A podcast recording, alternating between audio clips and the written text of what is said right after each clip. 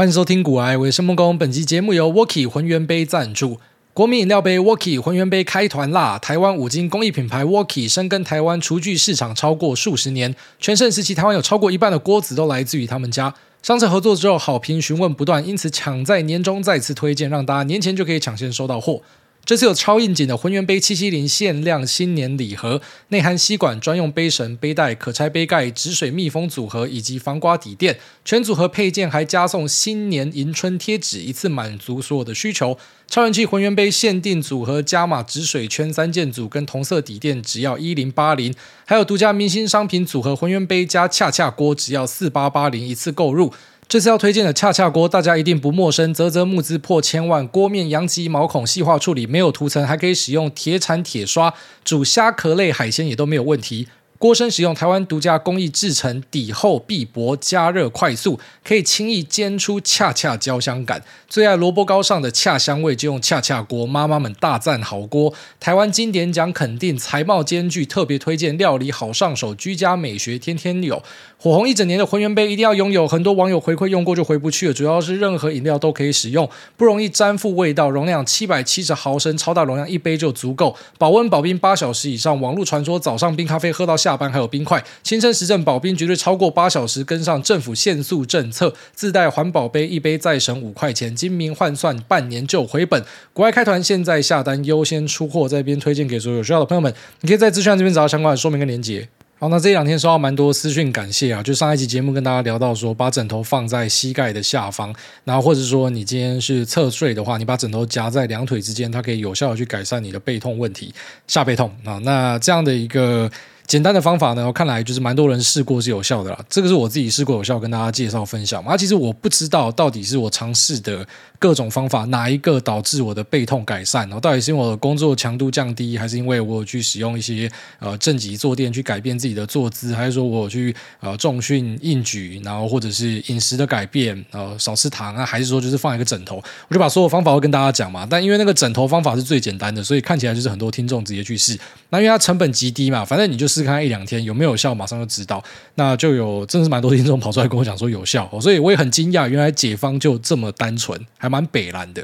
那反正有效就好，如果没效的话，再去试看别的方法嘛。反正就说这些方法就呃非常的廉价，试了之后哎无效就换一个，或者说再去找看看专业的帮忙，其实都是还蛮简单的啦。其实那个姿态要把它调好，真的还是最关键的。那其实像这种呃病急乱投医呢，像我自己从呃小孩生出来之后就特别有感觉啊，就以前自己也是那种啊非常科学化的，就是一定要怎么样做，然后可以让你的呃小朋友去符合某一种你想要的样态啊，你可能是透过不管是控制他的电视时间啊，还是说你不要给他太多刺激，不要在睡前飞高高。那或者说你要念一些读物什么，就这些东西都试过之后，你难免最后面试了没效，你就会跑去寻求一些啊、呃、偏方啊，像我就去找了那个呃在额头上写字，那叫什么收金啊，然后在你额头上写字，吹一下一百块，干跟他妈工厂流水线一样，走进来画一画，吹出去，然后就叮叮 get out 二十秒，二十秒，二十秒，一个人要要一百块两百块这样子，我也忘记多少钱。那非常多足科的地方，爸妈这边排队啊，我那个也是，那也没有效嘛，所以最后面我们就是慢慢 try try try，然后有朝一日你的儿子又突然睡过夜。那他突然睡过夜，你也不知道到底你是试了什么方法，还是说时间到了，反正不管。所以我很常跟大家说，最后面我会发现这个世间啊，真相好像。不一定是特别重要的东西，因为有时候你就是刚好在对的时间，然后用了一个错的方法，就干就对了，就就突然你就好了，然后你就从此深信不疑。哦觉得说你刚好今天去拜个玄天上帝，然后你回家，呃，你的背就不痛了，所以你就从此就认为说是玄天上帝帮你解决一切，那、其实也不重要，到底真相是怎么样，好像也不是真的特别需要被在意的事情啊。反正有把问题解决就好嘛。那那探寻真相的过程，很长就会发现，我们当下以为的真相是怎么样，然后你等到可能。半年、一年啊，快的话是这样，啊慢的话可能三五年之后，大家就告诉你，其实不是这样子啊。以前大家认知的啊，胆固醇的来源到底是什么？为什么有些人胆固醇会特别偏高？啊，一定是因为吃啊，你不可以吃这个，不可以吃这个，就这么发现说，那个遗传的占比是最重的啊。那或者是一些啊健身，大家讲的技巧，有时候也是几年之后就被推翻。所以啊，我后来就发现说。你只要试了有效就好啊！我们尽量不要用那些太激进的方式，然后不要用那些可能大量的吃一些西药或者什么中药，然后硬灌哦。你可能就是一些物理治疗的东西，先试看看，稍微调一下，有时候问题就解决，真的很神奇。那其实你真的要去把它抽丝剥茧去筛，到底是哪一个解决你的问题，也非常难的。反正就是试了再说，这样。那非常庆幸可以帮助到大家了哈。那这是我非常荣幸的部分。那这个礼拜呢，就是啊、呃，持续的。还是那种岁末感谢啊，又是在吃吃喝喝。那最重要的是，Google 今天早上找我去玩了。今天是礼拜五啊，就我现在是提早录节目，因为明天呢要去看一个羽球赛哈，就是自己这个投资里面的大哥啊，他打羽球赛，我就要去观战一下。然后晚上要跟朋友吃饭哦，所以就比较没有时间，想说那今天先把节目给出完。好，那早上我跑去 Google 一趟，我非常感谢 TGN 的 Alan，然后还有 Google 的 Benson。那当然还有像微展一些快乐好朋友这些以前有互动过的听众哦，谢谢大家的呃热情邀约，那让我有机会进去 Google 跟大家分享哦。Google 这家公司呢，就是如果我今天是走传统的就学管道的话，我大概是一辈子都进不去的公司啊。他们要的都是那种最顶尖的人啊，不管你的学历经历哦，应该都是要非常好才有机会可以进入这样子的公司。那非常庆幸自己可以呃以一个这个。分享者的角度，然后进去跟他们聊一下，呃，现在一些产业的状况，然后大家有蛮多的交换意见。那听 Google 的说法，呃，我们这场活动有现场一百个人，然后线上有四百个人，说我们帮他们测试了 Google Meet 压力测试哦，四百个人还是可以跑得非常顺。那也非常感谢北美 Google 有这么多的听众或是不知道气氛仔，然后选择在呃当天的，他跟我讲说是八点吧，晚上八点，然后来参加这一场呃，就是。互相分享的会议了啊，所以非常感谢大家的一个支持。那我去参访一开始呢，他们就先带我看了一下硬体设备啊，因为这个 Alan 他呃以前是硬体团队的啦，所以就带我看一下 Fitbit，那他们的 Pixel 手机，还有聊了一下 Chrome OS。呃，其实每个东西我都还蛮感兴趣的，而且我是很好奇，说在现在你知道，就 AI 是一个超级大的 buzzword，那你到底怎么样把这个 buzzword 变成 reality？要怎么样实践它，而不是只是让它打打嘴炮，或者说其实根本不会赚钱，其实只是一个这个呃可以招来流量，可是实际上没有办法为公司带来获利，可能最后面就要被砍掉的一个项目。那看了他们的一些硬体设备之后，我就还蛮好奇，诶，干为什么我从来都没有想要去用 Google 的东西啊？可能之后我自己就先去买一个 Pixel Fold 来用看看，他们说那是最顶的，最顶的东西，我去买来试看看。呃，来试看看这个安卓系的东西跑起来会怎么样啊？当然，我以前是有用过 HTC 的手机啊，那后来就是直接投入了苹果的怀抱至今啊，所以这次的参访就让我想要去试看看他们家的产品，看后来可以变出什么样的一个把戏。那在我们的讨论之中呢，其实我们针对了 AI，然后还有未来的一些科技跟展望，都做了蛮多的呃陈述，我觉得大家都来讨论一下彼此的意见。那到最后就会发现一个非常重要的结论啊，那这个结论其实在节目前面也有跟大家讨论过。那在一些这种呃业界强者的 feedback 之下，其实我们就是更加的确认哦，在后面大家会开始非常在意成本这一件事情哦，就是成本到底是怎么样，到底谁要负责去买单哦，这是一个呃很重要的话题，这也是在可能现在 AI 爆发时代，大家还没有真的非常认真去想的一件事情哦。举例说，他们讲到一个非常有趣的议题，他们说 Pixel 手机上面呢，他们有一个功能是可以透过 AI 去算你的桌布。那算桌布听起来是一个非常简单的功能嘛，只是他们后来仔细的盘了一下，如果要让每只 Pixel 手机都可以去算这个桌布的话，那个账单非常大一张。好，所以呢，最后面就发现说啊，可能只能够让一些高阶手机有这样子的功能，然后之后再说。因为假设没有要对他们的使用者去收取一个订阅，或者说一次性的费用的话，或者说呃使用一次多少钱这样的话呢，那他那个钱只能够绑在硬体里面，也就是说在卖手机的时候，可能就是比较贵的手机可以开放这样子的功能给你。那之后如果你狂算的话，当然他们那个账单还是会持续进来，所以每次只要需要去上云、需要去做运算的，那就会是一笔账单。所以这也是为什么他们认为说之后在 Edge 的发展非常的重要，因为就是账单的问题。如果说可以把一些运算尽量都下放到 H device，就是你的手机、平板，然后跟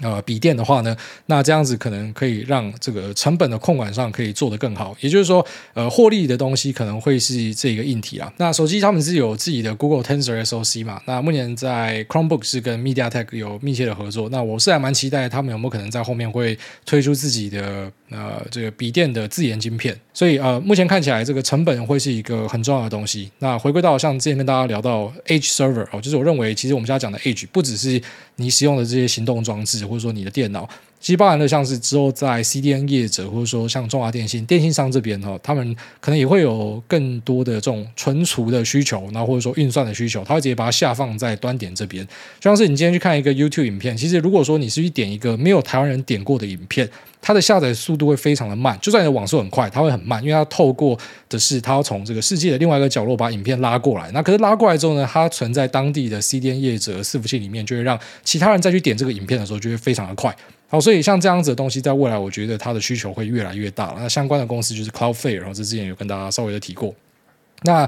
就是因为这个成本的概念啊，所以我觉得大家要深深把这个成本两个字放在自己的心里。你要知道说，就之后企业都会开始认真的去研究要怎么样把成本降低，所以下放 Edge 它就是一个势在必行的东西。所以 Edge 在一开始我们跟大家讨论，我们说这个。概念其实有点模糊，而且讲了好几年，跟 IoT 一样。那到现在，我就已经算是非常明确了。当一个东西它是直接牵涉到成本问题的时候，我认为它就是每个企业的最直接的痛点，所以他们一定会针对这个去做呃最大的努力，然后去解决这个问题。因为不可能一直疯狂的烧钱。那虽然我们在 Microsoft 这边好像有看到说它的 GitHub。啊，这个 Copilot 好像已经有开始获利，好像是声称是或者说谣言有这样的一个说法啊。那只是呢，到底每个 AI 产品是不是都可以顺利的获利？看起来是不太可能哦。有很多东西应该就会变成是赔钱货。那这个赔钱货要怎么样尽量的去降低它烧钱的速度，然后或者是呃让它尽可能的不要烧到公司的钱，可是它却可以去帮助到呃公司的业务发展，就是尽量还是要在你的装置里面去插旗嘛，让你用我们家的东西。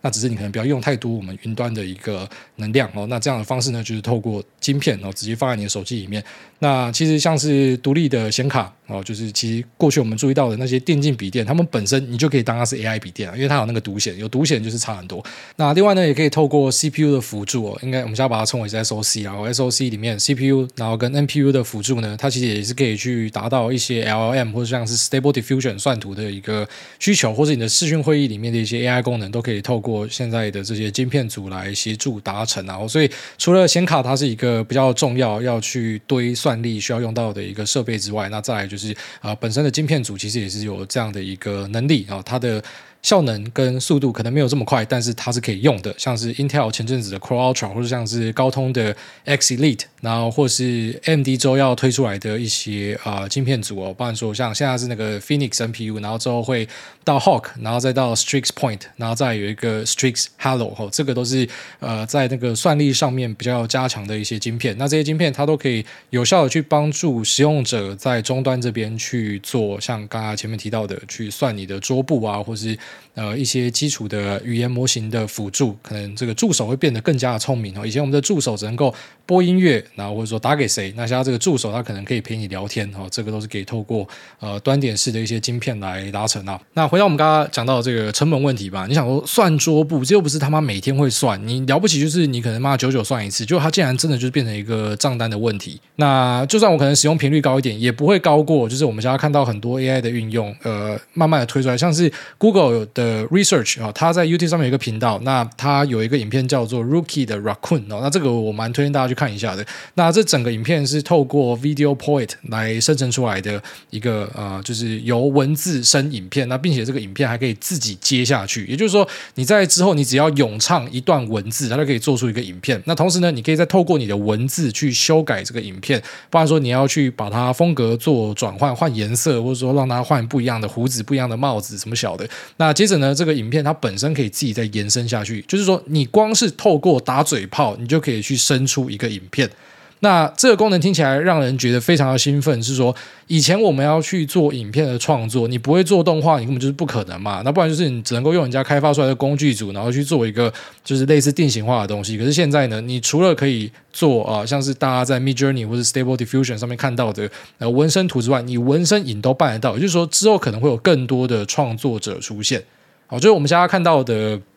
这个创作大爆发呢，哦从本来的长影音到现在短影音，你觉得大爆发废片多很多？呃，恭喜大家，接下来的十年会看到他妈一堆垃圾废片，而且那个废片量之大，会大到呃可能。Google 的搜寻，或者说，包含像 YouTube 的演算法推荐等等，这会变得比过往更加的重要，因为他妈太多垃圾在网络上了。那你知道，像我们刚才前面提到说，你只是去设一个桌布，就可以对他们造成一个账单的压力。那你想看看，如果今天是一堆人跑去 YT 上面生一堆废片，然后或者是之后的一些。呃，可能影像助理，然后可能在呃电脑端这边去生成之后，它需要上传，然后放在人家本来那种免费空间。你就想，如果免费空间被放满这样子的东西，那这东西还会是免费嘛？他们可能就要开始收费，或者是可能要去呃寻求更多的管道来做变现，然后以及因为大量的竞争之下，你知道不可能每个东西都要跟你收费，只要有人开始收费，就会有新的可能不收费的人跑出来，要去跟这些收费的人竞争，然后等到他抢下来之后，他就开始收费，你知道，就一个那个新的循环会启动了。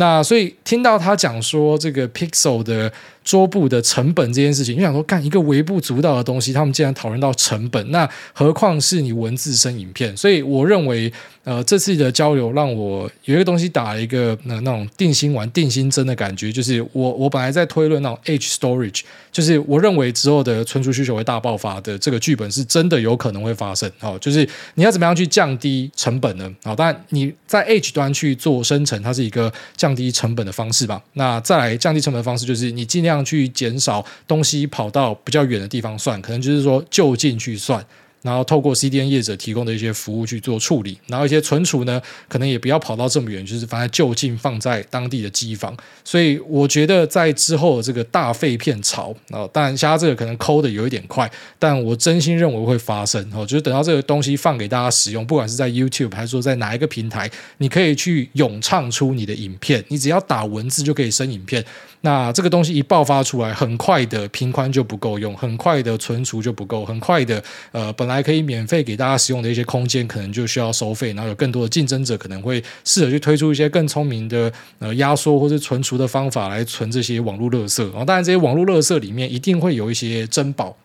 然后就像是我在这个呃分享会里面有跟他们提到，你知道就现在大家很多说短影音里面有一堆乐色，那是因为短影音的创作是比较简单的，它跟本来的创作比起来是呃。容易比较多，当然你说要把短影音做得很很 catchy，大家看了会非常喜欢，那也是一个很大的挑战嘛。但至少你去做出一个短影音是比本来做一个长影音来得容易啊。那相对的呢，这个东西一多就会变成呃，一定就是一堆废物了。可是八二法则之下，我相信还是有很多强者出现，所以之后可能会有一些呃，我我现在最简单想到的啊，就是以这个 Rookie 的 Raccoon 影片来说，说不定就会有一些创作者，他的创作是他去写一个睡前故事。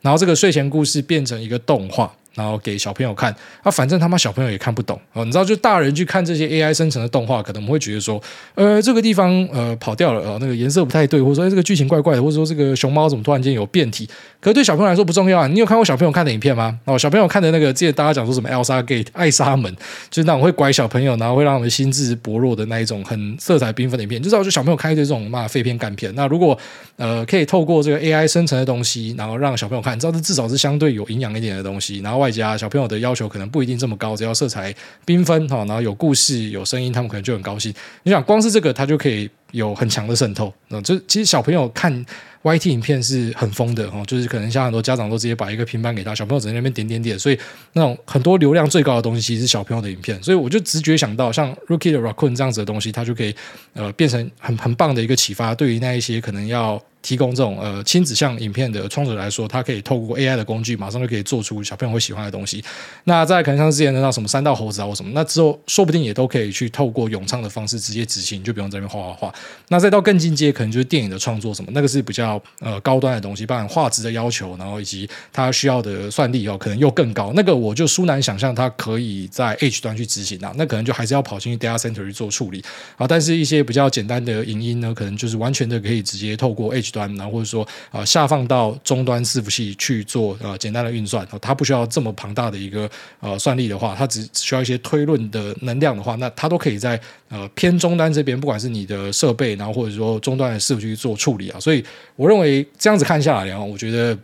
那个剧本已经越推越明朗哦，也就是说，呃，大量的废片它会造成很快的，大家会呃意识到，就是我们目前的网速频宽，然后跟存储空间是不够的哦，这可能就是在接下来一两年一个很重大的话题。那它点火的契机点是什么？就是哪一家，看是 Google 还是 Microsoft 还是 Apple，然后它开始把呃这个纹身影的东西。然后丢给大家去用，其实现在你在网上可以用得到，但是它还没有像当时我们看到 ChatGPT 它引起一个这个大爆点，就是它真的很方便使用，然后又容易哦，所以大量的人挤上去，然后。甚至让 Google 一度担心说：“哎，我们这个搜寻会不会停止成长？”但后面就发现这个担忧是假的，就是其实不用想这么多。呃，只是如果我们看到下一个契机出现的时候，我觉得就是点火点，然后就是大家会开始发现，其实我们针对呃这个基建的投资呢是远远不够的哈，因为现在大家已经产出呃太多这种。你你好，也不要讲说全部都是没营养啊，就是大家都想要创作嘛，人人创作的时代，所以你那个东西绝对是不够用的哦。这个是接下来可能我自己会非常在意也好奇的东西。好，所以整个参访下来的心得大概就是这样子，就是我发现自己本来推估的剧本是非常高几率会发生的，而且发生的时间点可能会更快。就是我真的没有想到，妈的，只是算一个桌布就会有账单的问题，那那那太可怕了。那我们现在所用到的很多 AI 的服务，像我自己本身目前在使用 AI 助理上面哦，那个频率跟呃强度都是还蛮高的。就是从一开始我只是觉得好奇好玩，然后把东西丢上去，然后到后来啊，像我现在有很多的重点整理，我都直接丢给。AI 去做，然后不然说像是去生成图表也是，我直接丢一个 PDF，它直接帮我画图表出来，然后再来呃，可能像是朋友的店哦，他要开一个呃这个皮拉提斯，那我们就透过呃 ChatGPT 去生成一个 logo 出来，然后 logo 还可以去细部的调整哦，你要像素风还是你要什么样的风格，都要帮你做。然后你要整家店的颜色要怎么样配置跟调整，AI 全部帮你做。就是我开始发现我使用它的频率是真的还蛮高的。好，虽然我相信很多人还不一定用得到这样子的工具，可是你就想呃。我一个人去做到了，本来可能不知道要要五个我或者十个我才可以做到的东西，甚至是我以前连想都不敢想的东西。然后就来说，我怎么可能去帮人家设计 logo 啊？这根本就是我以前不可能做的事情啊！可是我现在竟然可以帮我朋友去设计 logo，就是我一个他妈没有美术天分的人，我现在可以透过 AI 的协助去做到这件事情。所以就想到说，以前没有去做影像创作实力的人，或者说呃这个音乐创作实力的人，大家都可以透过 AI 的辅助去做出这些东西。那先不讲这个，可能创作会变得更加的血海哦。那之外呢，就是前面提到基建的需求，你就想那有多庞大。那现在是少部分的人去创造这些可能在大众传媒上那非常传唱流行的东西，那之后就变成可能人人都可以去做创作。所以也就是我们之前看到 YT 的出现，我们发现它是一个，然后就是让人人都可以成为一个 creator 的时代。那现在就是一个加强版，呃，就是 YT 可能让。不知道十分之一的人可以变 creator，可是 AI 可能可以让这个十分之三的人都变成是 creator，这是我我目前的一个猜想啊，所以呃。在在投资方面，我们也知道，就是如果你今天是去投资一些软体公司的话，它不一定马上可以转出获利哦，因为那可能账单非常的大张。也就是说，当然那个名是他收，可是他也付出了非常多的成本。那反而是去做硬体的人哦，他们是很低调，然后看起来呃比较没有这么显眼。就是你你只会看到的东西，就是那一些软体非常强的硬体，大家可能妈的直觉只想得到老黄，可是呃做硬体的厂商其实非常多了。哦，那你就想这些做存储的、做传输的、做晶片组的，然后做 ODM 代工的，就他们可能在后面的重要度都会变非常的高，因为大家太需要这样子的一个东西，所以呃，整个参访的心得就大概是这样子啊。那接下来可能我也是蛮呃推荐啊，就是 Google 这家公司，如果你是有有本事、有能力可以去测试看看自己有没有办法上的，我真的是蛮建议大家去的，因为这一次的这个呃活动跟 Q&A 整个气氛跟节奏我非常的喜欢哦。就是以前我到各家企业，但其实我去过企业，老实讲都还蛮不错的。我一般也都是给他们美颜啦。那只是 Google 它真的很特别的地方是。他一进场嘛，第一个问题就是问我政治，然哦，就是问我说，哎，美国家的那个政治跟台湾的大选，哦，就是我的心得跟看法是怎么样？那他们也没有在跟你避讳，他就是想问什么就问什么，他们就是给你一种他真的想要探寻一些。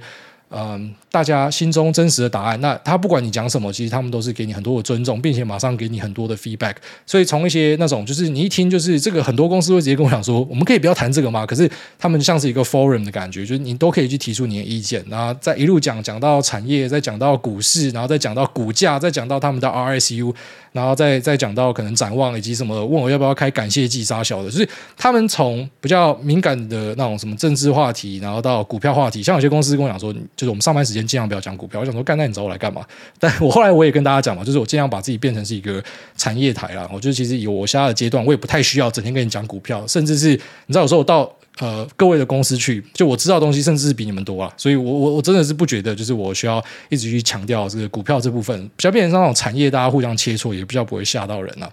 那呃，反正就是什么东西都可以聊哈，然后到到产业，然后最后面再到一些那种干话，你就发现这个公司是自由奔放哦，他们真的是很快乐的一群人，然后他们有 MK，就跟我的名字一样，我那时候进去，我说我的识别证。你帮我写 MK，用的是梦工嘛，然后讲说 MK 是我们的那个 micro kitchen，就是我们的厨房，把它称为 MK，就是像呃大家在传言中知道的啊，他们办公室的 view 很好啊，那那有餐厅啊，那这个餐厅有些是有明火的，有些楼层是没有明火的，没有明火的呢，他们是设法弄出了很棒的餐点，然后又有很多这种零食可以随便你吃，那冰箱的饮料，我觉得有一点蛮酷的是，它冰箱上下把它分开来，上面是透明的，下面就是把它贴雾贴。那下面饮料什么，就像可乐那一种，就是他不希望你喝太多那种含糖的汽水跟饮料。但你打开来呢，还是找得到宝物啦。那你、呃，平常看得到就是上面的那一排哦，无糖茶，他希望你多喝一点那样的东西。就是整个公司给你的气氛是非常好的啊，那一种非常开放的心胸，然后要聊什么都是百无禁忌哦，真的就是大家进去撞撞出一个结论，这样的一个感觉对我来讲是超赞的。其实我觉得也反映在 Google 他们的整体的公司文化上，就 Google 是非常有名的烂尾王嘛。当然讲烂尾王好像要吐他，可是同时也代表他们其实创造了很多的啊、新的契机跟机会。只是虽然最后面蛮多变烂尾了，但他们至少是愿意去尝试很多新的东西。其实你你光是从你进去跟他们的。呃，员工互动就可以知道这个公司的氛围跟风格哈，就是说他们很愿意去尝试很多新的东西啊。那当然可能发现不对的时候，停损也是停损的非常的快。那在之后的竞争，当然大家非常想知道，就是那到底 Google 跟 Microsoft 谁会获得最后的胜利？其实我真的觉得胜负到现在都还非常难说。你现在可能会觉得说 MS 的东西非常好，就我也是这样认同，我本身也是 MS 的用户。那可是同时呢，我们都知道我们在 Google 上面用的东西真的很多，就来说像呃。你你以前知道都知道什么 Excel 嘛，然后呃 Word 嘛，但其实现在很多人是在使用 duck，然后跟 Spreadsheet 那个东西，其实用起来就是跟微软的东西一模一样，那只是它的那个整合好像说就做得更加的方便，搭配 Google Drive，所以就会让很多人其实整个是掉在 Google 上面。那你之所以会跳去 Bing Search，或是你跳去 Chat GPT，其实很很高的一个这个原因呢，是因为妈你 Google 就还没有推出一个相应的东西嘛。可是等到 Google 推出来，你说不定就会乖乖的回流哦。这也反映在一开始呃就是。Bing Search 冲上去的时候，然后大家想说啊，Google 你完蛋了，你要下去，就这边发现说，欸，其实还好哦。所以呃，一个公司打造出来的那种文化，然后跟呃他们的底蕴，还有老本哦，就是我跟他们聊这件事情，然后他们笑。我想说，老本其实很难被吃垮了啊，特别是你妈你们公司这么大一间，然后你们有非常强的本业，就是你你们的那个 Google 的 Search Engine，然后像 YT 也是非常强的一个本业。那你就想象成说，现在有很多那种他妈的二三代的中小企业做的跟屎一样，可是就是不会倒。他在产业只要站好一个很棒的位置，他不要拿钱去妈赌博，把他们的主产赌掉。基本上它可以撑很久啊，那何况是很强的公司，那并且有很多很强烈的人才在里面不停的流动着。我是觉得他们在之后都还是有非常强大的竞争力。然后不管是在它的 Bard，或者说在它的啊 Gemini 跟相关的所有的模型里面，然后以及未来的 TPU 啊 TPU V 六 V 七，其实都是非常看好它的量，然后以及呃之后的一些应用了。所以整体看下来就是非常赞。好，那。对，我们整集就聊 Google，其实也聊了很多 AI 相关的东西。那希望对大家是有收获的啦。那之后我还是会抱持这样开放的心胸啊。其实这种 Yes Man 的东西，真的对我造成很大的帮助。就一开始那个 Google 的人找我去，我也不是特别想去啊。嗯，就是不是说什么不喜欢大家，就真的我是非常懒出门的人。但我就会跟我自己讲说，你知道，你去，你下一集就知道要讲什么。然后不然就是你去，你会学到一点东西。然后强迫自己出门，其实有很大的收获了。所以呃，还是非常这个。期待哦，下一次再跑去哪里跟大家这个出外景见面一下，我们那个魔镜号直接开进去，然后跟大家来一个这个这个赤裸的对战啊，然后顺便了解一下大家在干嘛。那如果有酷东西呢，也在节目分享给大家。那最后面呢，就祝这个呃 Google Team 啊，不管是台湾的、北美的还是世界各地的，干，你知道他们超屌的吗？他他的那个。识别证啊，他们跟我讲之后我才知道，他们的识别证跟那个什么 PP 龙腾卡一样，你知道吗？就是你可以跑到然后全世界各地的贵宾室去吃东西一样的道理。要说你拿那个识别证，你就是全球都是 Google 的办公室都可以过去吃东西，然后可能里面就可以直接吃到当地的一些佳肴，所以你还不用那边找说，哎，你们当地红什么饭，直接跑到 Google 的各地的员工餐厅吃就好。所以真的是非常酷的公司啊。好，那这里先聊这边，接下来我们进入 Q&A 部分。第一位摸头仔他说：“墙头草从去年九月就几乎全空单，一路玩到现在，胜率还不错。新年前想说要转多，结果跨完年一天一键停损，又全转空。初衷真的不要乱改变哎，等于等于。”挂号以产业的角度来看，不够便宜不要买，但够便宜就是坏消息一堆的时候。例如脚踏车，主委二二年对 NV 等科技股的看法完全没有改变过，这点就早就是以产业角度出发了。酸的都是看太短又没钱低买的吧。呃，对啊，其实我们现在已经不太在意，就是各种可能批评或攻击，因为其实每个人看得到的东西是不太一样的。那他讲的也是一个重点啊，其实就是可能有些人是在最高点的时候加入嘛，那你这时候加入，其实不管你怎么买，你可能买在三个月相对最低点，可是你还是在之后崩盘的时候会受伤，所以可能就会跑出来干干叫。那进行化就发现这样的人是一波又一波啦。那随着多经历几波啊，除了各位，帮我自己也会慢慢成长。不然说一开始可能面对一些批评会比较难受，到现在已经基本上等于没有什么感觉了。反正就是讲自己觉得该讲的，重点还是呃去做出一个自己认为是很不错的节目，那同时可以获得很多的 feedback 啊，这是我要的，所以就是专心在自己想要做好的事情。那其实换来换去还蛮常见的啦，只是比较不会看到，就是可能我现在是呃全部都是空单，然后突然全部都是多单啊，比较少看到这样子。就是正常在做会比较偏向你是一个光谱的调整哦，你可以稍微减一点，或者说稍微多增加一点空。可是呃直接大转向这样子，你可能在一些小说里面有看到，可在现实生活之中这样子，我觉得大多数人应该不会有太好的结果啊，所以尽量还是嗯。慢慢的去调整啊，除非真的是灵光乍现，然后你非常有把握，那你可以试看看。只是大多数慢慢调整，应该会比较稍微的适合大家。下面一位凯凯酱他说：“胖仔真的是心有戚戚焉，真的是骨盆前倾，戒糖和假枕头真的很有用。”好，谢谢这个凯凯酱。下面一位 Tommy say hello，小菜鸡也想看懂市场。最近散户大量进入美国长债，法人持续到货，Growth 表示殖利率四趴的十年期美债已经被高估。鼓励买进短债就好。Drucker Miller 十一月表示做多二年债，持续放空长债，但十月 eckman 关闭了长债空单。可以请艾大分析一下公债的吗？祝福艾大全家大小每天都有好运气。好，谢谢。那公债我们在前面有聊过数次了啊，所以呃，我不管是新听众来讲，就是老听众应该知道我们聊过蛮多次。然后像是 Druckenmiller 或是你讲 Ackman 他们讲的东西，在过去呃发生的当下，应该都是有跟大家聊到。那其实以我自己来说，我本身是不太会去买债的啦，我最多可能有时候会去打打债期赌一下，可是那也比较偏向说是去交易一个事件。那我本身对债券的认知是，它是一个很保守的东西啊。如果说你今天是有美元的部位，你去买长债或者说短债，不管，反正你放在那边，你觉得这个利率 OK，你锁在那，你不会乱动，那当然是可以啊，那就是一个固定收益的商品。只是很多人他其实讲说买债，他根本就在那边炒短线啊，他一买然后马上可能账上是亏损，就赶快把它卖掉。那你到底在干嘛？我就看不懂。那你不如就买债期，然后债期杠杆又很大，很多人买又受伤，变成保持那种全民大赌场的感觉。但债券它本身的功能是哦，第一个可能是做股债对冲嘛，然后第二个就是当今天这个固定收益你觉得不错的时候，你配一点，它算是一个很稳健的收入嘛，特别是美国国债。那以下的利率来讲，其实我觉得都还蛮不错。但你可以选的话，短债的利率高，你直接选短债就不需要买到长债，夜长梦多了。所以，嗯，它是一个可以看的东西。但是，一般我们不太喜欢原因，是因为我们还是相信股票报酬率会远大于债券。哦，这个也是我们一直以来的观念。那如果你是一个比较保守取向的，或是你是就是不想要去承担太大风险的，你可以买债。啊，只是你买债。很多人的问题就是像我讲，你短线在那边交易，然后不然就是你会吃到汇损，然后就是你你整天那边换来换去的，其实那不一定是一个很好的策略啦。所以呃，债券我的观念就是这样，反正我觉得呃，以下来讲，债券不是一个不能配的地方，只是我们自己比较喜欢股票啦，我们可以承受波动啊。下面一位 Stacy 五五八，他说策略小帮手，听到新一集有提到策略相关内容，这边想要提供听友们凯基证券的 App 随身一策略。有独家提供投资人的策略选股，可以自身设定条件，然后可以回测，都不用任何费用哦。这是凯基的营业员，是不是非常热心啊？对啊，我本身也是凯基的用户啦。其实各大券商他们都有他独门的东西啊，像我自己使用就是什么凯基、国泰、元大，然后永丰哦，其实都是还还蛮不错的。就是你如果可以的话，多开几个，多使用他们的功能，然后多看他们的报告，都会还蛮有收获的。下面一位 A N A H E，这是不是念过？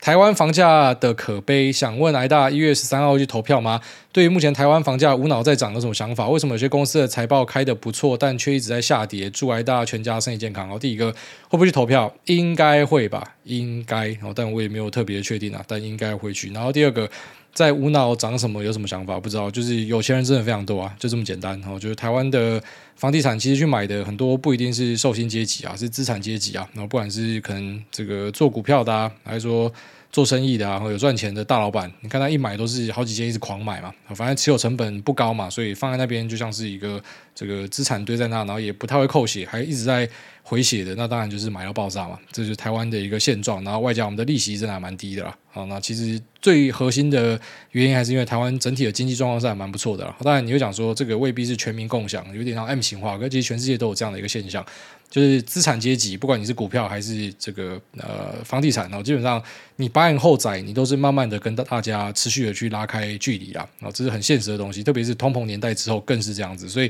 完全都没有资产的人后面很可怕，然后或是你整天在那边乱吹都在赔钱的，你就是一直好好的把这种呃可能很不错的股市报酬给他赔掉，因为就在那边做短线交易，然后短线交易也不是说不行，只有些人做这个就是不会赚钱，然后特别是大多数人做的长一点，其实那个胜率会比做短还要来得高不少。你就想，如果今天房地产它也是可以短线交易的话，我相信房地产赚钱的人会少非常多哦。就如果房地产是可以买了，然后几天之后就把它卖掉，我相信赚钱的人也会少很多了哈。就是呃一点点风吹草动，可能就会吓到大家。像那天什么妈的射个卫星哈，那上面写个 missile 还是写什么 rocket 忘记了，反正就大家讲说那个国家警报嘛。我看到他还震啊，可是我没有屌他。那你你可能看到这个就啊完蛋了，然后赶快把你的房子卖掉。如果要跟股票一样可以直接那边点点点的话，你就想那个当下就有一个 deep 嘛，那一定会有一个 deep 的，一定有恐慌仔啊。所以其实有一种说法是这样啊，就是房地产为什么你你后来你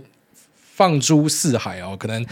很多人在房地产，不管是在台湾还是各国，其实长期持有，为什么他们一直在赚钱的原因，是因为干，因为你只能够 buy and hold，就像是大盘，假设你都是 buy and hold 的话，其实赚钱的人也都是大多数啦。有有一个说法其实这样，而我是相信这个说法是正确的。那再来说开的不错，却一直在下跌，这个有很多的理由，不是说开的好就已经上涨。就如果股票这么简单的话，那大家还需要研究吗？哦，如果财报开的好，就等于一定要一直上涨的话，那我们干嘛要研究？就是你不觉得这个问题很神奇吗？就如果这个财报是好的，那我们就赶快进去买，那大家都赚钱，那这样股票要玩傻笑？就是你不一定好的财报一定要涨，相反的坏的财报也不一定要跌。其实那有很多市场预期在里面，好有时候这个东西是已反应，有时候是未反应。可是你要怎么知道什么时候是已反应，什么是未反应？那就要花很多这个时间去研究跟推敲了。那其实你花很多时间研究跟推敲，也不一定会把它做得好。反正你要知道一个很简单的道理，就是股市没有绝对啦。如果有一件事情是绝对的话，那你做你就变首富了，你就是重复做你就变首富了。但是没有东西是这样子的。所以财报开得不错却下跌哈，有一个可能是前面早就超多人上车了。像台股有一个优良传统，就是妈的很多人都会知道营收啊，那个每次开营收前一堆人都知知道。营收开出来，最后面真的击败预期，而且是大家猜的那个数字，然后最后面下跌，为什么？因为车上人太多，早就一堆人上来赌了，所以成绩开出来要干嘛？赶快到货给大家，然后最后面反而就完全没有涨到，啊反正是前面先涨，然后后面就没有涨，然后，这是一个案例啊。那当然也有单纯一点案例，就是财报开的好啊，所以的好是怎样？是 consensus 的好吗？是有一堆分析师在盯它，然后超出预期嘛？那一般这种会涨啊，有可能就是不知道你自己觉得好啊，你觉得好一点都不重要，就像是你觉得新一区的房子应该要一平二十万让你买，那是你觉得啊，问题是人家一两百万在买啊，一两百万他拿更多钱的人，他就是用这个价格他愿意 trade，那凭什么会轮到你觉得就是这个地方是怎么样？就你觉得是怎么样，一点都不重要。所以财报开得不错，要看你说的是哪一种不错。是你觉得不错，那就是一点都不重要。那如果是市场的不错，就是说击败 consensus，那没有涨，那可能就是早就 pricing，就是一堆人早就在里面赌了。所以这个数字是呃，实际上低于大家预期的。就像是辉达，它不是都会给 guidance 吗？它不是每一季都给 guidance 吗？那你会发现我节目都跟你讲说，那 guidance 会低于预期，就是实际上我们会开的数字是更高的，就是我们预期是更高啦。它 guidance 给那个数字啊，我们预期是更高，因为整个市场都在吹那个数字。就是我们早就有很多报告丢来丢去，那不一定是那种 sell side 报告，就是买方的报告，就是大家就已经预期它数字会更高，所以你你看得出来它是一份好的财报，对不对？这数字很漂亮，可问题是它不是我们要的数字，因为我们要的是更高的，所以它有时候这个背后的因素是非常多的了。下面一位小小韭菜鸡他说想问电动车股跟博通，谢谢国来的无私分享，想问两个问题，第一个是之前一直有提到说博通的 Huck 是个厉害的人，想知道有没有。机会多分享这个人的背景跟作为。那其次是想问，不知道挨大怎么样看一些电动车展望，以及一些相关股票，像是六二三五、三零九八、二四五七的表现。谢谢挨大的回答。然后，那博通 Hack 的故事从以前就一直讲到现在嘛。那博通这个公司其实也是讲了很久啊。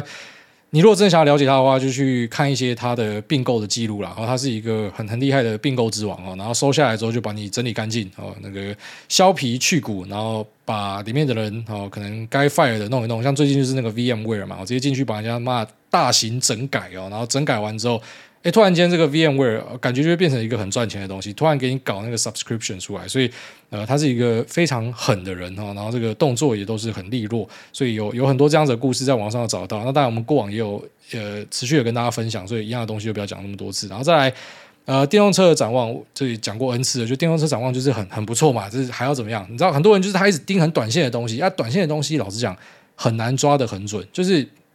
你啊，实际上你看台积电给你一个盖的嘛，他就已经告诉你说，在车用的部分，在接下来几年他们会往上拉那个百分比之高，就是这么旺。好，啊，实际上股票会不会涨，短期会不会怎么样，我们没有人知道。那像你讲的这个股票，三零九八我不知道什么了，六二三五就华府嘛，二四五七就飞鸿嘛，这两只也涨超级多啊。好，所以我不知道，你可能是因为你在山顶才买，所以才会突然跑出来问说展望怎么样？很好啊，那股价也都涨很多啊，只是你买在山顶就不一定呃后面会有很好的表现呐。那二十五期的这个业绩可能比较普通一点，它主要是做 power 为主了啊，后面也有蛮多的布局啊。那六二三五的话，呃，算是蛮厉害的哈，那个业绩真的是开得很好。然后我记得我有看到一些报告有提到他们在呃。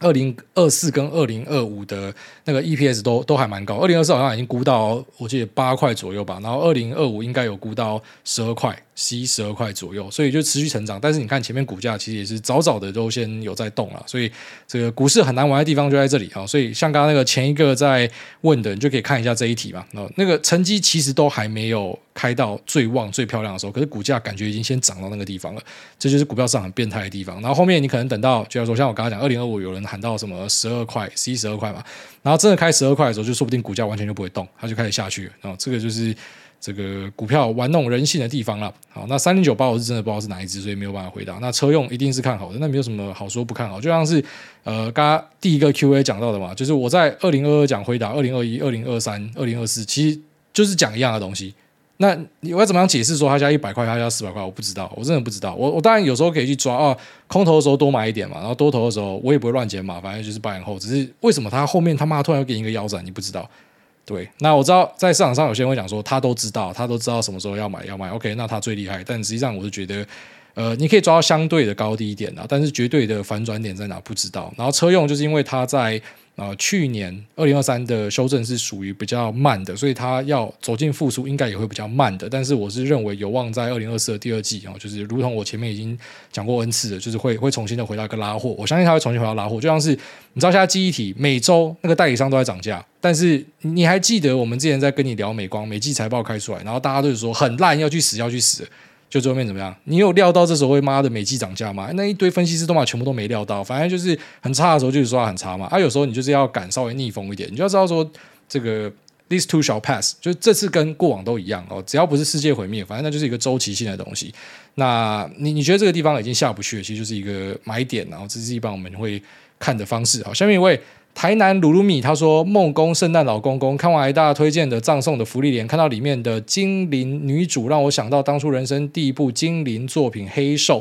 推荐喜欢看精灵的矮粉跟梦工可以去看《黑兽》。故事的背景在中世纪的时代，讲述精灵族要对抗人类入侵跟破坏高贵的精灵族，那是我人生印象深刻的精灵动漫，强力大推。”那另外想问主委，你现在会怎么看 AMD 的 AI 电脑？如果跟 NVIDIA 比较，会觉得哪个是长期的赢家？英特尔就不考虑了，自己把自己玩烂的。谢谢主委爱你，不会完蛋啊！它的那个 Meteor Lake 的 GPU 表现还蛮不错的，那个台积电代工的那一颗。那再来，呃，AMD 跟 NVIDIA 去比较的话，呃，目前来看，NVIDIA 它并没有就是所谓的这个笔电的主晶片，它是那个独显嘛，那。呃，在晶片的部分，当然后面有一个谣传，就是说它会跟 MediaTek 一起去推出一个电竞笔电，那到时候可能拿来跟 AMD 比会比较正确啊。就是现在辉达的东西比较偏向是，就是在显示卡这边嘛，然后 AMD 这边就是有 CPU 跟显示卡这样一套的组合，所以呃。这三家有点神奇啊，就是说好像他们彼此都有做一些东西，然后彼此都有竞争，可是也不是百分之百完全的竞争，就是也有可能会，呃，你跟我在某个地方可以一起，然后他跟他在某个地方可能可以一起，会是这样一个状况。举例说，像是呃，Intel 的那个什么 Sapphire Rapids 跟 Emerald Rapids 就可能会搭配 NVIDIA 的呃伺服器的 GPU 一起在使用嘛，然后再就是可能 AMD 的东西也可能会搭 NVIDIA 的东西，所以。你如果今天是要讲说，就假设他们都有推出一个成品的笔电，然后这样去比的话，NVIDIA 现在是没有那个东西，但是它可能会跟 MediaTek 在二零二五年有机会会出这样子的东西，那到时候就可以去比。那到时候去比的话，其实我觉得辉达高几率也会是一个赢家，应该也是 gain share 的啦。那 AMD 应该也是 gain share 啊，那 Intel 就是会会可能会掉它的 share，可是也不代表它的东西是差的，就是说叉八六本来就是在各个方面好像都是慢慢的被人家蚕食鲸吞啊，因为 ARM 这个东西给人家发觉说，哎，真的还蛮不错的，所以大概我的意见是这样子。下面一位 FGG 八六七七他说，忠实小粉丝，感谢癌大不间断的制作优质节目，在空中陪伴着我，让本身有忧郁症的我在每周三跟周六有一种期待听到好友的声音。一直有在努力吃药控制的我，为了老婆跟小孩，我努力的撑好撑满，没有什么想问的，只是想上来跟癌大说声谢谢你的空中陪伴，祝福癌大好人一生平安，家庭美满又幸福。那另外帮我跟老婆阿炮说声辛苦你了，为了这个家的付出，我都有收在心里哦。好，那祝这个 FGG 八六七七呃早日可以走出你的忧郁症啊、哦！虽然没有人可以告诉你怎么样可以走出来，怎么样可以更快乐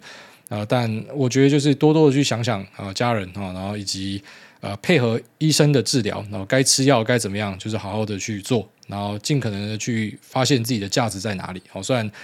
我没有得过忧郁症，然后但身边有朋友得过忧郁症，那我觉得走出来需要家人朋友的扶持，然后自己也要一直试着去呃。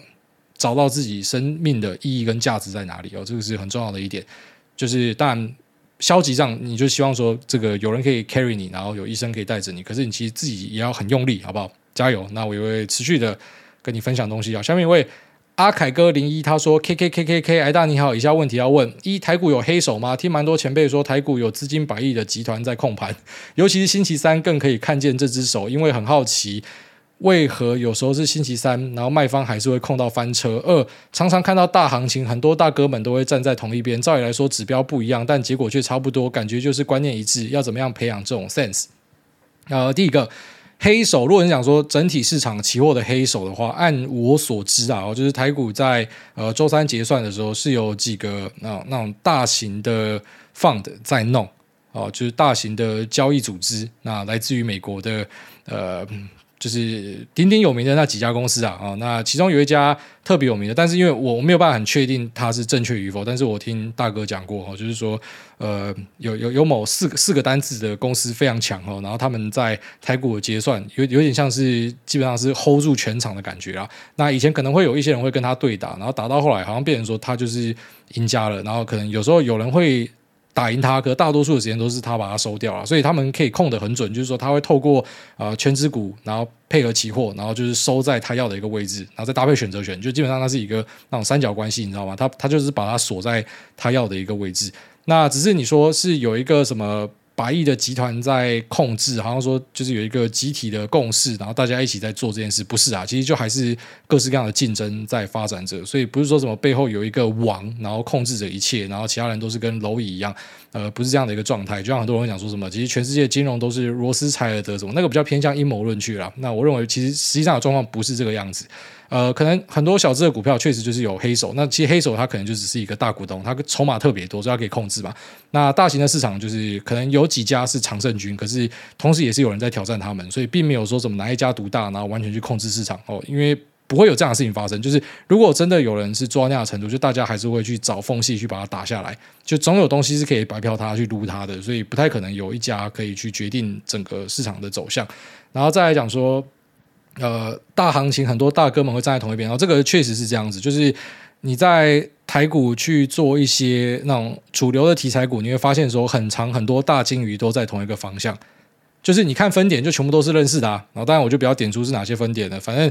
就都是他妈认识的人，然后啊，这个是新竹的谁啊，这个是台北的谁啊，这个是高雄的谁，妈每个名字都唱得出来，然后就不知道怎么他们全部都在同一台车上，所以有时候我们就讲说南北菜虫串联，就是妈地方主力全部都在同一台车上。我觉得就是大家有一些 sense 啊，我就是知道说可能哪些产业不错，按照其实台股也不是说真的很大，就算有妈的千档股票，可是实际上就是大家多多少少都可以知道说，那呃扣除掉一些冷门股哦，一些主流股啊，今天状况怎么样，很快就传出来了啊，如果知道。你知道大家都养研究员嘛？哦，那可能发现这个状况不错啊，就上去敲啊。我今天看到谁敲，我可能就跟着上去敲，第二根、第三根就跟上，所以最后面就是他妈的都是一堆的人啊，那互相认识，然后可能妈的全部都搭同一台车。那有时候就成功推上去，有时候变成那个互相出货，互相要去算对方的筹码。所以嗯，应该这样说，他们其实不太会去盯某一种指标，不太会这样做。我我我理解到的这种都会是以基本面为主，然后可能今天。拉一个红 K 哦，然后有放量，大家就上车跟着打。你真的要说指标，就是红 K 加成交量，并不是所谓的什么 KD 啊，还是什么小的，就一般不会看到那样子，因为那个是比较慢的，直接看当日的 K 线，然后以及搭配基本面去做，这个是呃实物上很常见到的状况。那你说要怎么样去培养这样的 sense？不知道，就是你要打入这样一个圈子吧。那你其实不打入这样的圈子，你还是可以去做股票，只是你要去做主流股，觉得很难。所以我常跟大家讲说，主流股的竞争非常激烈，就是这样。因为你算得到的数字，大家都会算，而且你是自己在那边算，人家可能有五个营业员，或者说什么有六个研究员在那边帮忙他这个推数字。那妈的，干你要怎么跟这种人去做军武竞赛？好，大概这样。下面一位，您好，我姓谢，颜色谢。是不是又在色色？哎，大家您好，前几集听到另外一位听众的留言说，他交往了一年就已经结婚要生孩子，因为之前您曾经提到听到别人说在备孕，就想到他们晚上都在打炮被 Lisa 嘴，不禁想到您听到这位听众的留言是否在想色色的事情的事？真的就是我脑袋构造这样，我就很坦白跟你讲，就是我很。Literally，就是你妈的，你今天讲到什么，我就想到什么，我马上就具象化会有画面，所以真的很痛苦啊！就有时候人家跟我讲那种五四三的，我脑中就有画面；所以你讲那种很胎哥的，我脑中有画面，我就妈很想吐啊！下面一位护国神肝想修肝，他说：“股癌大大安，先祝您一家大小平安健康。小的是神山卖肝的修肝仔，原本下班还会盯盘美股，杀进杀出赚点茶费。”但一直以来要面对不时就压起来的老板以及山上的各方妖魔鬼怪，下班已经越来越没有心力，只想要把精力留下来拯救那些在水深火热的失学少女。我记得前一阵子股癌大有提到，虽然可能绩效会差一点，但是能够轻松许多的操作方式。我那时候听起来感觉不是无脑大盘的方式，不知道股癌愿不愿意再开示一次，小的愿意把一个月拯救失学少女的费用捐给股癌大指定的机构，爱你。不是啊，不是上集还上上集就有聊到了，就是一些指标嘛。那只是当然后面还是有一些直化的东西，那个没有办法很明确讲是什么嘛。那好，反正上集还上上集就有提到其中一只嘛，安格嘛，就直接拿出来跟你讲。安格在买的时候是什么时候？你去看那个四十几块，妈没有人在买，每天讨论区都在骂的时候，你去看那个分点是谁在收，那就是我的分点。那只是后来我没有再用那个分点去交易了，因为我后来发现有人知道那是我分点，就整天在盯我的分点，然后跑去别的地方。那明明就不是我买的，他也要讲说啊，这个是国外在买，什么国外在出货，真的很烦，超烦。所以后来我就。呃，就换了啦，你就知道有时候你被盯，你就要换掉，并不是说什么你想要去整人家是干，你就知道他妈的一堆人会在那边瞄，然后你看到就很烦，所以我现在就比较低调一点，这也是为什么我不喜欢在节目去聊标的，因为我也不希望，我也不需要别人来帮我抬轿，我就玩自己的就好。那给人家看到其实很麻烦，然后反正这个已经大家都知道的东西，因为我刚刚有提到嘛，那我就顺便拿出来讲，我买的时候是怎样，我是赌消费性的复苏，就是消费 IC，那消费 IC 我买什么？我买普瑞再加这个，就一个高低配，那普瑞出掉，自己有留，那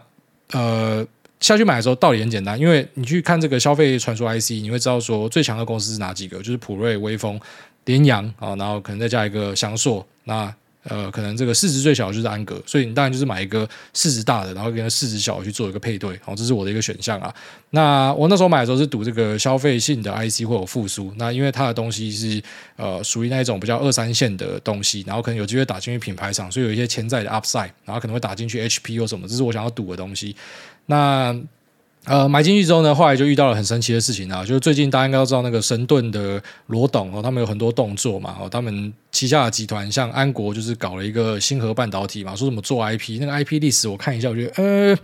怎么跟你讲的可能有点不太一样，就我认知会觉得，好了，他们讲他们自己是 AI 大联盟，只是我看起来不太像哦。但有梦最美了，我们希望有朝一日它会发生。然后后来又办了一些活动嘛，他们很多跟投资人的互动，还弄了一个跟那种什么台湾的 Avengers 之夜一样哦，大家那边誓师大会，E O A O，我们要做 AI 要怎么样？然后妈的，你买一个安格，你本来是赌一个消费 IC 的复苏，就骂安格被吹的像是骂台湾拿 Vitas 一样，好要做什么呃 GAN 的快充，要做进去 AI 伺服器，你想说靠北，你的东西就还在二三线那种当狗，你是怎么样做进去 AI 伺服器，就很扯啦。那其实标的很好玩，就是。好，心路历程稍微讲一下，虽然人家节目已经有点那种拖到后面的时间了，我就干嘛？我要休息啊！反正稍微讲一下，就是那时候买的时候是赌消费复苏嘛，然后后来开始涨，很好笑。开始涨之后，你就开始看到市场的 memo 丢出来，哎，奇怪嘛，那时候我请朋友去听的时候，只有我朋友，然后加另外一个人，只有两个人去听，怎么突然间市场有人关注？因为有红 K，大家就会关注，我就开始这边写报告啊。然后这边遇到下这个神盾整个集团他妈压起来，你去看下神盾的每一只股票全部坏掉。全部坏掉那边喷，然后他就跟着喷，然后被吹各式各样的题材。可这个东西老实讲，我在买的时候根本看不到，我只是要赌一个复苏，然后突然发生这样的事情。那其实概念呃概念是一样的，就是说我我买的所有东西都是类似这样，就是买在爹不疼娘不爱，没有人要，然后景气循环低一点。那同时我知道未来还不错，只是我不确定它什么时候复苏，我就继续蹲。那幸运的就是可能有有蹲两天就直接发作，那不知道发生什么事情呢？那。呃，比较惨的就是可能蹲了一季之后才有动作，但目前看起来就是全部都是呃赢的啦。那只是绩效表现没有特别的好，就说虽然全部都是赢的，胜率是百分之百，但绩效普普。好，反正那些有输有赢的，那周边加起来赚的钱是比较多啦。只是它是真的比较简单一点。然后那当然可能等到一段时间验证之后，有空再跟大家分享。可是我也不可能分享的太细，你知道吗？因为毕竟有些东西就是你可能吃饭的工具，但是当然是怎么样去想到这些东西，怎么样去做，那可以讲。那其实说穿了不值钱，就是一个左侧的策略嘛。那只是左侧策略这么多天是左侧，你要选哪个？那可能还是有一些细部优化的空间的。好，那这边拜拜。